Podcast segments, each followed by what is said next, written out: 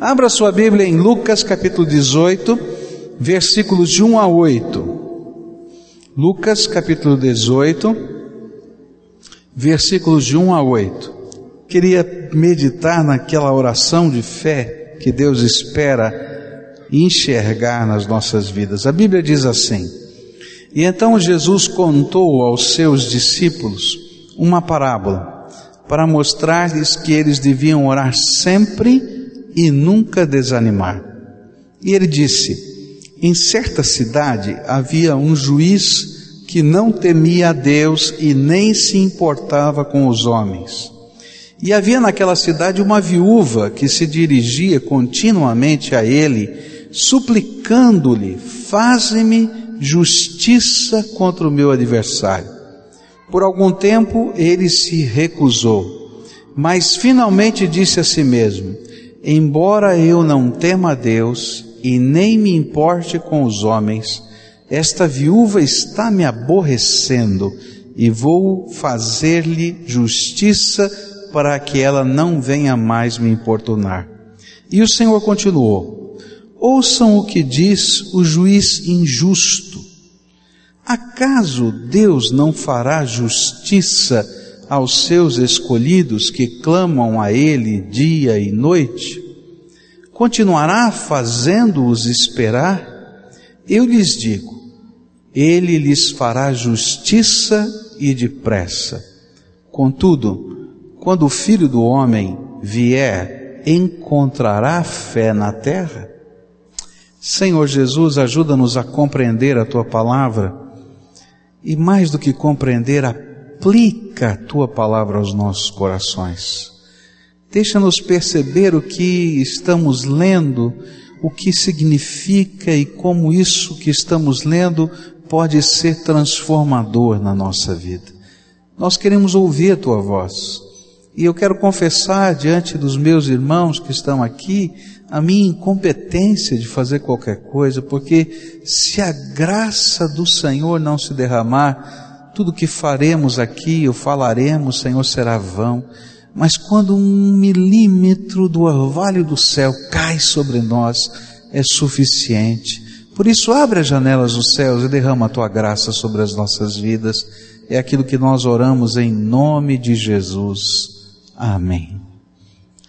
Jesus fez uma pergunta que é desconcertante. Será que quando ele voltar, encontrará fé na terra? Que ele estava tentando perguntar? A gente sabe que a religiosidade faz parte da natureza humana.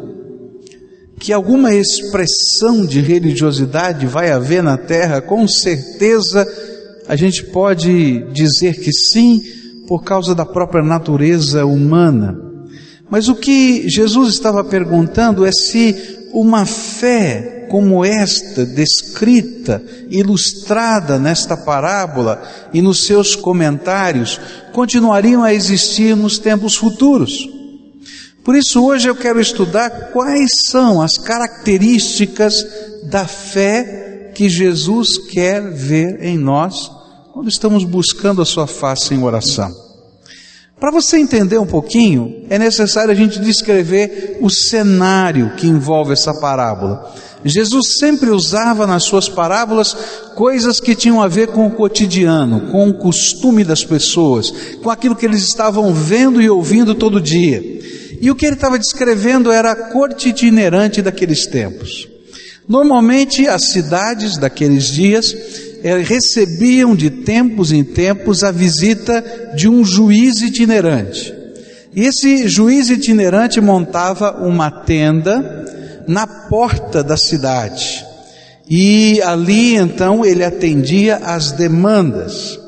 E o juiz fazia a agenda dos casos segundo o seu critério de importância. Então não havia uma ordem pré-determinada. O que existia era o critério do juiz dizer: vou julgar esse caso hoje, amanhã vou julgar aquele, e assim ia acontecendo. Ele se sentava na tenda e era rodeado pelos seus assistentes. E ninguém podia assistir os procedimentos pois todos tinham que ficar do lado de fora da tenda. Os assessores podiam chamar a atenção do juiz para algum assunto, e isso era usado como motivo de suborno. Então alguém chegava lá, falava com o assessor, subornava o assessor, e ele ficava dentro da tenda defendendo a causa daquele que o havia subornado. Agora você pode imaginar, num contexto desse, os obstáculos que uma viúva enfrentaria para ter a sua causa julgada? Primeiro, ela era mulher e a mulher não tinha muitos direitos diante da lei naquele tempo, especialmente porque não tinha um homem para falar por ela e apresentar a sua causa. Outra questão importante é que a mulher não podia entrar na corte, ela teria de ser representada por alguém. E geralmente esse alguém precisava ser pago para isso. Essa mulher era pobre. E então, muito provavelmente, a demanda dessa mulher nunca entrasse na pauta daquele juiz. E então, ela bolou uma estratégia. E eu chamo de tática da viúva. Não é? Ela ficava do lado de fora da tenda, gritando: Senhor juiz, por favor, julga minha causa. Seu juiz, já faz três meses que eu estou esperando o senhor julgar minha causa.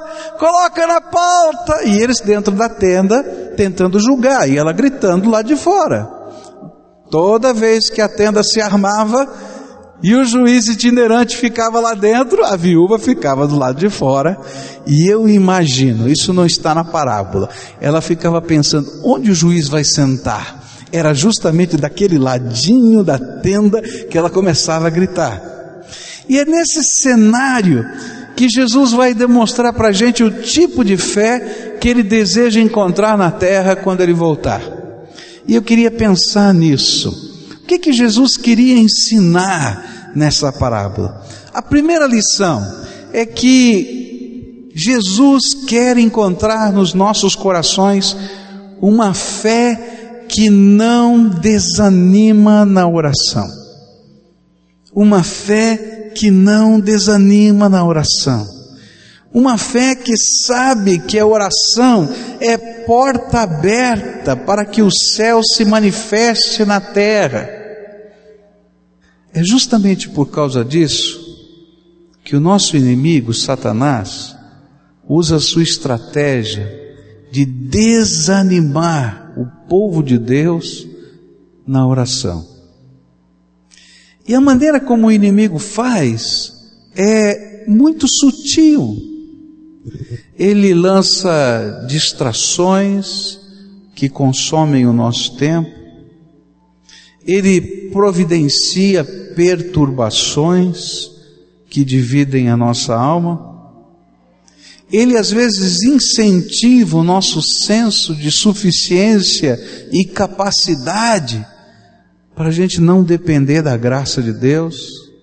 Ele coloca em nós um sentimento de independência que nos afasta de Deus, ou simplesmente nos faz acreditar que a gente pode realizar as coisas porque tem fé na fé. Então, se eu acredito, vai acontecer porque o meu pensamento positivo é bom. Mas o que a Bíblia está dizendo para a gente é que, quando nós não desanimamos na presença de Deus, nós temos livre acesso à presença do Pai. Jesus está usando aqui um contraste. Ele está falando de um juiz injusto e o compara com Deus justo. E ele diz assim: se um juiz injusto pode ser movido no seu coração, porque uma viúva fica do lado de fora da tenda, quanto mais o Deus Todo-Poderoso, que é seu Pai, que o ama, que tem prazer em ouvir a sua voz, não vai atender depressa o seu clamor. E o que Jesus está nos desafiando é Orem. Jesus, quando mandou os seus discípulos, ele os mandou com uma missão tremendamente simples. Ele disse o seguinte: vocês vão de cidade em cidade, de aldeia em aldeia, e vão anunciar uma mensagem. O reino de Deus está próximo. Só isso. Que sermão cumprido, né? O reino de Deus está próximo. E depois, vocês orem. E enquanto vocês estiverem orando, eu vou manifestar os sinais do reino. Curas vão acontecer, milagres vão acontecer, demônios serão expulsos. E eu estava dizendo o seguinte: muitas vezes a gente não entende a simplicidade do reino de Deus. Andar com Deus é confiar na graça do Pai, não é imaginar que a gente é poderoso, que a gente sabe, que a gente acontece, que a gente faz, mas é crer que esse Deus está conosco, que Ele é justo, que Ele é maravilhoso, e por isso eu falo com Ele. A primeira lição que esse texto me ensina então é tão simples. Eu preciso continuar na presença do Pai.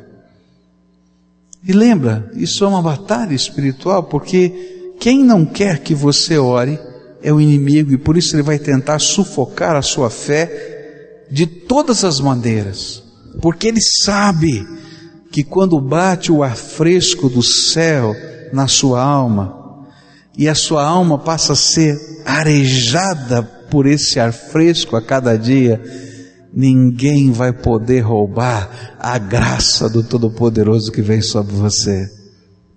Assim, nessa batalha, a nossa tarefa é não desanimar ou não parar de orar. A segunda lição desse texto, muito simples, uma fé, Jesus quer encontrar uma fé que nos leva a colocar-nos nas brechas. Que estava por trás aqui dessa persistência e luta na oração? Ele não quer apenas que não desanimemos, mas que sejamos persistentes e lutemos batalhas espirituais através da oração.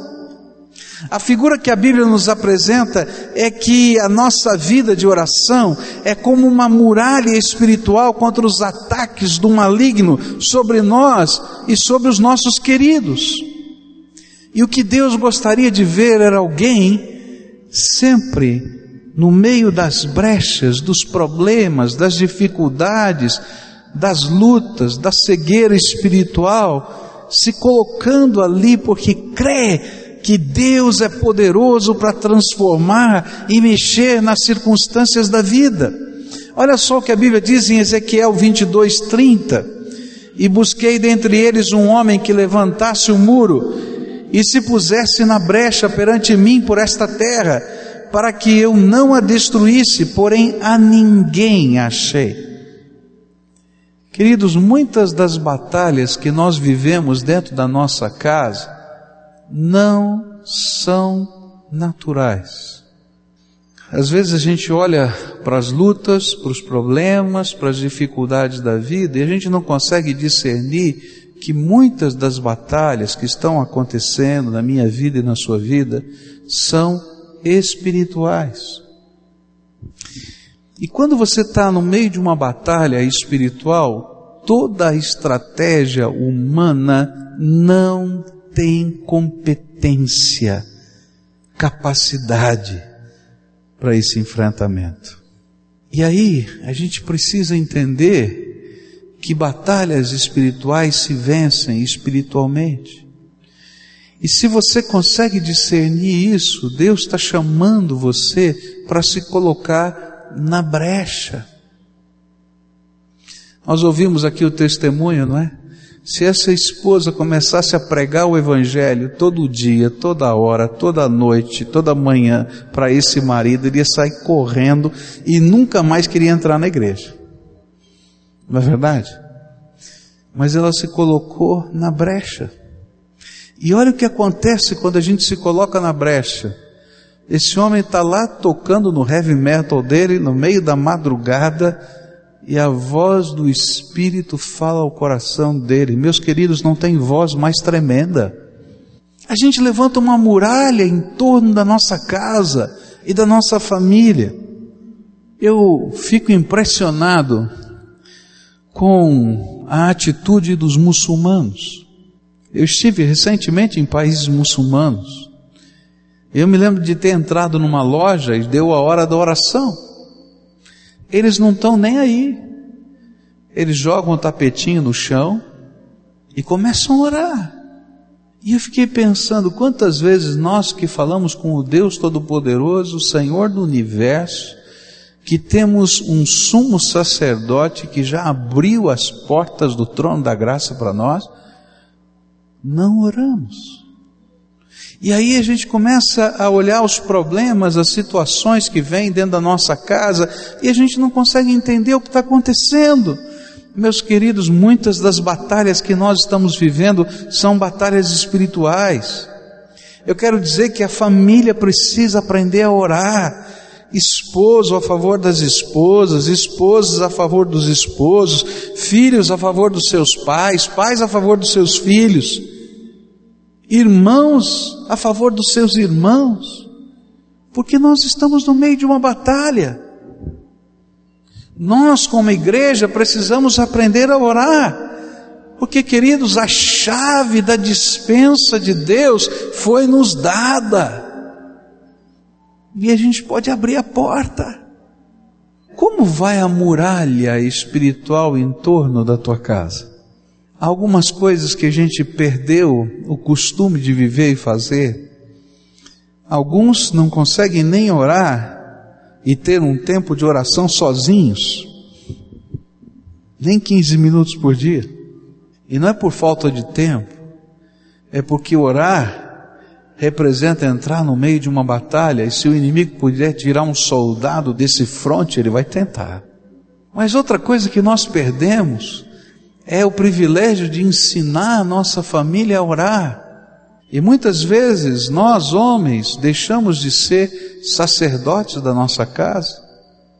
E ser sacerdote da nossa casa é ajudar a nossa família a buscar a presença de Deus, a falar com Deus, a orar pelas situações que estão acontecendo em casa, a discutir, não brigando, mas colocando o que está havendo e buscando a sabedoria de Deus. E quando a gente se coloca nessas brechas, queridos, nós vamos ver coisas tremendas de Deus acontecendo dentro e fora da nossa casa. Porque nessas horas Deus está movimentando os seus anjos. Olha só o que a Bíblia diz em Daniel capítulo 10, versículos 12, 13 e 20. E então me disse: Não temas, Daniel, porque desde o primeiro dia em que aplicaste o teu coração a compreender e humilhar-te perante o teu Deus, são ouvidas as tuas palavras, e por causa das tuas palavras eu vim. É um anjo que está falando. Mas o príncipe do reino da Pérsia me resistiu por 21 dias, e eis que Miguel, um dos primeiros príncipes, veio para ajudar-me, e eu o deixei ali com os reis da Pérsia. E ainda disse ele: Sabes por que eu vim a ti? Agora tornarei a pelejar contra o príncipe dos persas, e saindo eu, eis que virá o príncipe da Grécia. O que ele está falando é que está havendo uma batalha espiritual, e que enquanto Daniel estava orando, os anjos do Senhor foram enviados em resposta à oração, e quando esses anjos estavam chegando, o inimigo levantou barricadas, e aí as hostes celestiais se movimentaram a favor de Daniel. Deus está fazendo alguma coisa tremenda que a gente não consegue enxergar, que se reflete na nossa vida de uma maneira direta, mas que é resposta de oração. O que essa viúva me ensina é que Deus quer ver Jesus espera ver na minha vida e na sua vida uma oração que não desanime e uma oração que se coloque nas brechas. Quando nós oramos, os anjos de Deus se movimentam ao comando do Senhor e ele abre eles abrem brechas nas fileiras do inimigo. Quando nós oramos, as fortalezas do entendimento, as barricadas que o inimigo coloca em nós e ao redor de nós, elas caem por terra. Há coisas que você nunca vai convencer ninguém, mas que Jesus pode tirar as escamas dos olhos, como a gente viu aqui. Por isso, eu queria desafiar você a orar, orar por você mesmo, orar pela sua casa, pela sua família, orar com a sua família, orar pela salvação de pessoas, orar para que as portas se abram para o reino de Deus, orar para que os redutos de escravidão da mente e da alma caiam por terra, orar e continuar orando, porque muitas das nossas batalhas só serão vencidas quando a gente provar o poder de Deus na nossa vida. Eu poderia contar tantas histórias para vocês aqui, de pessoas que foram vitoriosas por causa da intercessão e da oração. Eu me lembro de uma senhora que me procurou num final de um culto, quando o Michel estava pregando. E ela disse: Pastor, eu fiquei muito feliz de ver o seu filho pregando. Que alegria de ver esse jovem, tal, aquela coisa toda mas ao mesmo tempo eu fiquei muito triste, porque o meu filho tem a idade do seu filho, e ele está afastado, e ele está envolvido com drogas, e ele quando se envolve mais intensamente com drogas, ele fica dias fora de casa, e já faz três dias que eu não tenho notícias dele. Ele deve estar caído pelo chão em algum lugar, completamente chapado pelas drogas, e eu não sei mais o que fazer. E ela chorou conosco aqui, nós conversamos, ela foi para casa. Ela chegou na casa dela, dobrou o seu joelho na, no seu quarto e disse assim: Deus, eu não vou sair daqui enquanto o Senhor não trouxer meu filho de volta. E eu vou ficar na tua presença, e eu vou clamar ao Senhor. E se for preciso o Senhor chutá-lo, enxotá-lo do lugar em que ele está, para que ele volte para casa, faz isso, Deus. E ela continuou orando. E não foi dez minutos, cinco minutos, foram algumas horas. Nesse mesmo tempo de oração estava acontecendo uma coisa estranha. Esse menino estava numa das favelas dessa cidade, jogado no chão, numa viela, completamente chapado. Quando uma senhora muito forte, de cor negra, saiu e disse: Menino, volta para casa, porque a sua mãe está chorando lágrimas de sangue por você. E ele então olhou para aquela mulher e começou a falar um monte de bobagem e responder para aquela mulher porque ela estava se metendo na vida dele.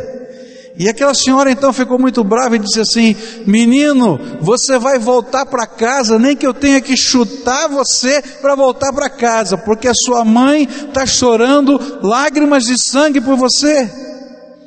E aquele menino ficou ainda mais bravo. E aquela senhora foi para dentro de casa, pegou aquela grade que fica em cima do fogão para colocar as panelas, foi lá fora, e disse: Você vai para casa. E começou a dar umas gradadas nas costas do menino. E o menino, então, levando aquelas pancadas, se levantou e foi embora. E foi para casa. E quando ele chegou em casa, encontrou a mamãe dele, na beira da cama dele, orando por ele. E ele disse para a mamãe: Mamãe, aconteceu uma coisa muito estranha comigo. Olha minhas costas. E a mamãe olhou bem nos olhos dele e disse assim: Deus mandou aquela mulher porque eu estava chorando lágrimas de sangue por você. Para terminar essa história, esse menino hoje está livre das drogas. Essa família mora na cidade de Brasília. Todos eles servem ao Senhor Jesus. Toda a família veio para Jesus por causa de uma mulher que se colocou aos pés da cama e disse: Eu não vou sair daqui enquanto o Senhor não ouvir a minha voz. Dá para você entender? Queridos, tem muitas batalhas que a gente não vai vencer se a gente não usar as armas do Espírito. A última coisa que eu queria deixar com você, Jesus queria encontrar uma fé que tenha um conceito adequado de quem é o nosso Pai.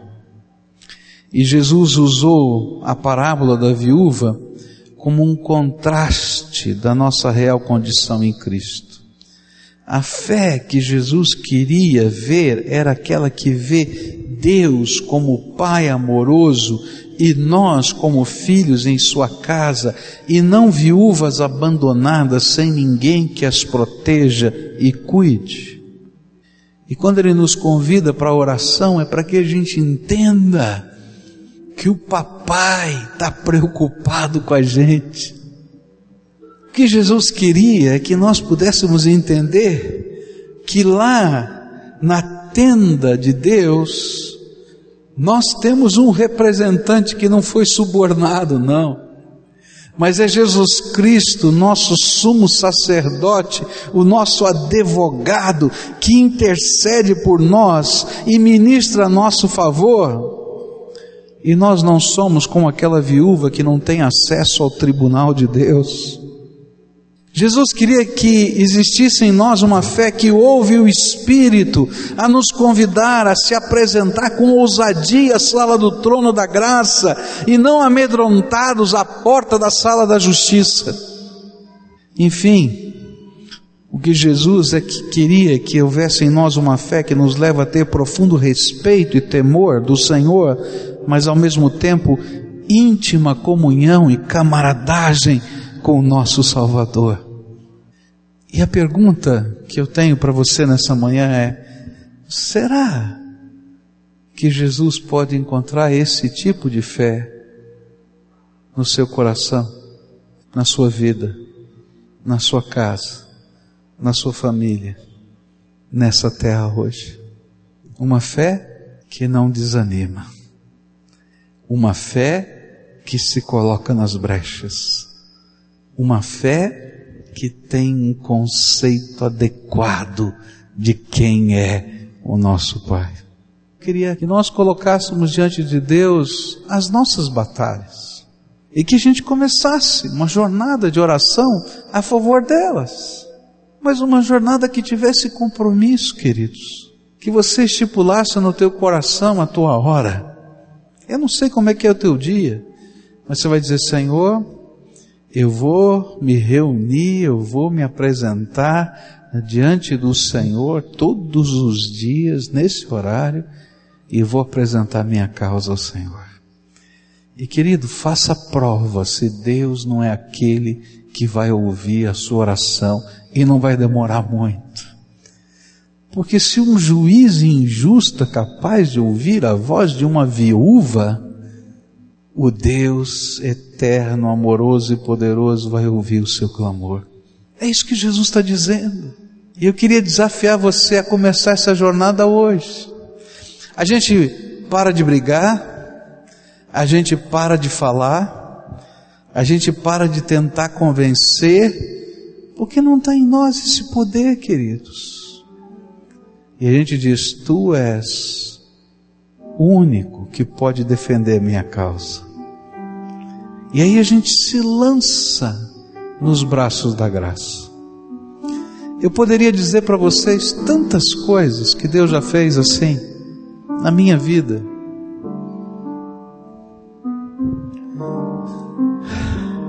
Eu tenho um pacto com Deus desde quando eu vim para o ministério. Que eu nunca falaria das minhas finanças pessoais com qualquer igreja que eu pastoreasse. Eu nunca pediria aumento, nunca falaria das minhas necessidades, porque eu entendia que o patrão, quem me sustenta, é Deus. E como qualquer outra pessoa, eu sou um assalariado. A igreja vota um salário e eu recebo aquele salário. E quando o Michel estava para nascer, eu entrei num buraco financeiro muito complicado. E aí foi o primeiro teste na minha vida. Em uma quarta-feira, me lembro, estava todo mundo dormindo em casa. E eu saí e fui para a sala. E eu não conseguia dormir porque eu estava preocupado com as minhas contas. Você, que é chefe de família, pode entender muito bem isso. E eu me ajoelhei lá na sala e disse: Senhor, um dia o Senhor me chamou para o ministério. O Senhor é o meu patrão e eu tenho uma audiência contigo agora. Está apertado. Como é que vai ser? E fiquei aquela madrugada falando com Deus. Na sexta-feira, eu morava na cidade de São Paulo e pastoreava uma igreja em São Paulo. O vice-presidente da igreja me liga e diz assim: Pastor, essa semana inteira eu estou tremendamente incomodado com a situação financeira. Filho novo, como é que vai ser? As despesas aumentam. Por isso eu queria que o senhor não fosse na próxima assembleia, porque eu vou levar uma proposta de aumento de salário para o senhor. E eu ouvi aquilo e só pude olhar para cima e dizer assim: Deus, obrigado. Porque o Senhor é o chefe. O Senhor é quem manda. Tantas situações de portas fechadas e que Deus abriu. Não só nas finanças, queridos, mas situações problemáticas, difíceis, que a gente não tem resposta, que a gente nem sabe os caminhos. Você já fez uma oração que você não sabe nem o que pedir para Deus? Eu já fiz várias vezes. Senhor, Eu não sei nem o que pedir para o Senhor. Eu não sei o que é melhor. Eu só posso dizer, por favor, cuida de mim. E aí a gente se apresenta diante do Pai. E a gente fala com Ele, a gente continua na presença dEle. E às vezes o Senhor vai abrindo a nossa mente, vai nos dando sugestões, ideias. Mas o que é importante é saber que Ele é o Pai que se importa. E que a gente está perdendo a maior bênção, porque o inimigo não quer que a gente entenda que o orvalho do céu que nos abençoa pode cair sobre nós. Eu queria começar hoje com você, orando, só isso, só orando. Eu vou pedir para você aí no teu coração firmar um compromisso com Deus. Qual vai ser o teu horário para você falar com Deus?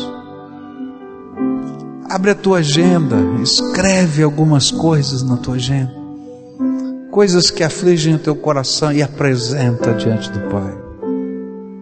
Apresenta em nome de Jesus, porque Ele é seu advogado.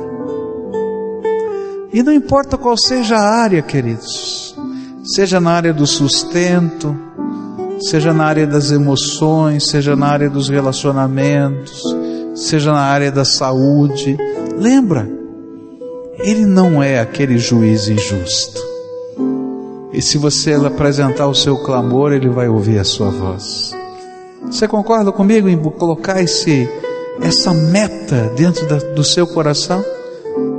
Eu vou chamar mais do que meta, fazer um voto diante de Deus, Senhor estou consagrando ao Senhor esse tempo da minha vida. Escolhe um horário e entende o que significa consagrar ao Senhor, porque as coisas acontecem quando a gente está na presença de Deus. E esse pacto que você está firmando no teu coração, de você se apresentar no trono da graça de Deus, eu vou consagrar ao Senhor como uma oferenda de amor. Leva a sério. A Bíblia diz: tolo é aquele que faz um voto e não o cumpre. Tá? Porque as coisas de Deus são verdadeiras e são sérias. Então eu vou consagrar isso ao Senhor. E você vai fazer prova do Deus que ouve e responde às orações. A Bíblia diz que você pode fechar a porta do seu quarto e falar em segredo com Deus, que o Deus que vai ouvir em segredo é aquele que abençoa a gente em segredo também. Então faz a tua experiência. E quando você começar a fazer isso, eu tenho certeza que você vai ser uma das pessoas que vão vir aqui à frente para dizer: Deus ouviu a minha oração. Vamos orar? Senhor Jesus, tua palavra nos ensina uma coisa tão simples, tão simples. Mas eu tenho que confessar diante dos meus irmãos e diante do Senhor Quantas vezes eu pequei nestas coisas tão simples? Quantas vezes, Senhor, eu não percebi a cilada do inimigo em me afastar desta intimidade tremenda e profunda, de não buscar a tua face com intensidade. E eu quero te pedir perdão por isso. E quero te pedir, Senhor, aceita o compromisso que esse povo está fazendo na tua presença, como um voto de adoração, louvor e de clamor ao Senhor. Cada um aqui está colocando coisas que talvez pareçam impossíveis aos olhos humanos, mas nós cremos que o Senhor é o Deus Todo-Poderoso, que o Senhor é o Deus Todo-Poderoso que nos abençoa. Que o Senhor é o Deus Todo-Poderoso que nos ama, que o Senhor é o Deus Todo-Poderoso que é justo. E que Jesus Cristo é o nosso advogado, o nosso sumo sacerdote diante do Senhor. Por isso eu quero te pedir, abre as janelas dos céus e começa a derramar do orvalho da tua graça sobre nós. E que milagres do reino comecem a acontecer Ó oh, Pai, a tua palavra nos disse que nós poderíamos dizer às pessoas: o reino de Deus está próximo. E que nós poderíamos orar, e que os sinais do reino aconteceriam. Então eu quero te pedir, Senhor, em nome de Jesus, que os sinais do teu reino comecem a acontecer na vida dessas pessoas e que elas sejam marcadas pela tua graça. Que essas casas sejam benditas do Senhor, que o amor do Senhor se renove a cada manhã na vida delas, que o Senhor esteja cuidando dos filhos, que o Senhor esteja cuidando dos relacionamentos, que o Senhor esteja cuidando dos papais, que o Senhor esteja cuidando, Senhor, de todas as coisas que parecem impossíveis. Ah, Jesus, como nós precisamos de Ti, visita-nos visita-nos.